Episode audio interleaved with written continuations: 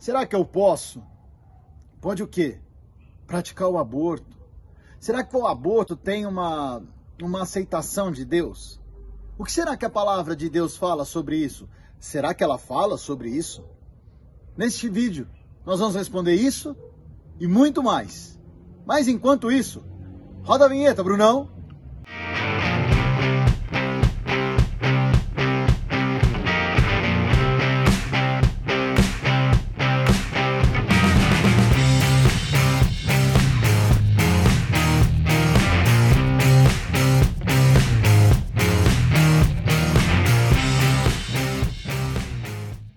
Mas antes, não se esquece de se inscrever no canal. E olha só, se você gostar do vídeo, curte, compartilha, fala com a gente. E não se esquece de seguir a gente nas redes sociais. Facebook, Instagram e Spotify. Tema delicado esse, hein? Aborto. Mas vamos lá. Vamos enfrentá-lo. Temos que seguir adiante, não é? Com a vinda do homem, ou melhor, depois do pecado de Adão, inúmeras filosofias, doutrinas, formas de entendimento vieram. Aí, cada um queria entender a vontade de Deus e cada um entendeu de um jeito. Então surgiram inúmeras teses sobre todos os assuntos. Nós podemos aqui identificar pelo menos quatro doutrinas que nos chamam mais a atenção: antinomismo, situacionismo, generalismo e o absolutismo. E nesse último, nós ainda temos uma subdivisão. Olha só, o antinomismo, por exemplo, é uma vertente ou uma doutrina onde não existem questões absolutas. Ele é relativo. Tudo depende. Nele não há um padrão moral e muito perigosamente caminham aqueles que seguem por esta doutrina. Eles entendem então que você pode caminhar segundo a sua fé, pura e simplesmente, nada mais e nada além, podendo inclusive afrontar, dependendo da situação, algumas normas de Deus. A segunda, que seria o situacionismo, é uma doutrina que fica entre o absolutismo e o antinomismo. É um meio termo. Para essa doutrina, existe apenas uma regra absoluta, que é o amor. E nele, você pode praticar certos atos se for em virtude do amor, como, por exemplo, você pode praticar o adultério patriótico, o assassinato por misericórdia e outras questões que vão afrontar, de certa forma, a palavra de Deus, mas tudo em nome do amor. Uma doutrina também que, particularmente, nós discordamos.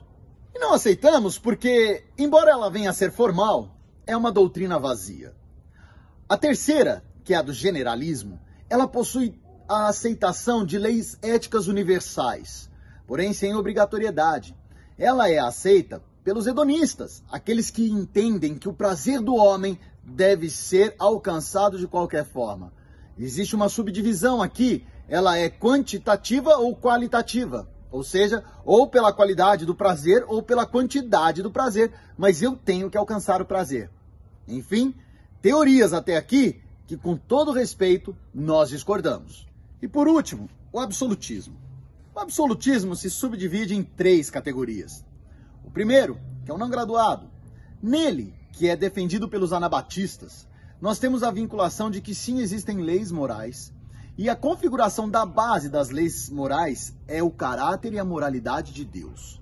Por conta deste critério de entendimento, eles acham e eles entendem que uma lei moral de Deus ela não pode conflitar com outra lei moral. Seria impraticável, então, eu ter um conflito de duas situações. E o que machuca essa teoria na nossa interpretação? Vamos lá. Mentir. Mentir é pecado. Por eles, então, eu não poderia nunca mentir. Tem um conflito, porque Deus autorizou as parteiras a mentir. Deus autorizou Raabe a mentir. Então nós teríamos aqui um conflito que por eles por este entendimento, isso não seria aceito. O segundo, ou a segunda linha, é do absolutismo conflitante. Nela, e ela é defendida pelos luteranos, nós temos que inegavelmente os conflitos vão existir. Eles vão, nós teremos então o conflito entre normas. Porém, este conflito vai inegavelmente quebrar a lei de Deus, quer seja por um lado, quer seja pelo outro. E por esta tese de entendimento, o homem seria o culpado, quer ele escolhesse uma ou outra vertente. Esta situação, então, ela acaba acarretando a, o direcionamento de que o homem deveria escolher qual é o mal menor. Bom, mentindo vai ser menor do que não mentir? O mal menor ele escolhe, porém ele pagaria pelo erro. E o último seria o absolutismo graduado, do qual eu faço parte. Nela nós temos também os conflitos. Nela nós temos leis morais maiores e leis morais menores. E nestes conflitos, inegavelmente, o homem vai optar por uma ou por outra situação. Porém, aqui, o que eles entendem é que pelo mal inevitável, o homem não paga. Vou te dar um exemplo. Deus determinou que Abraão matasse Isaac.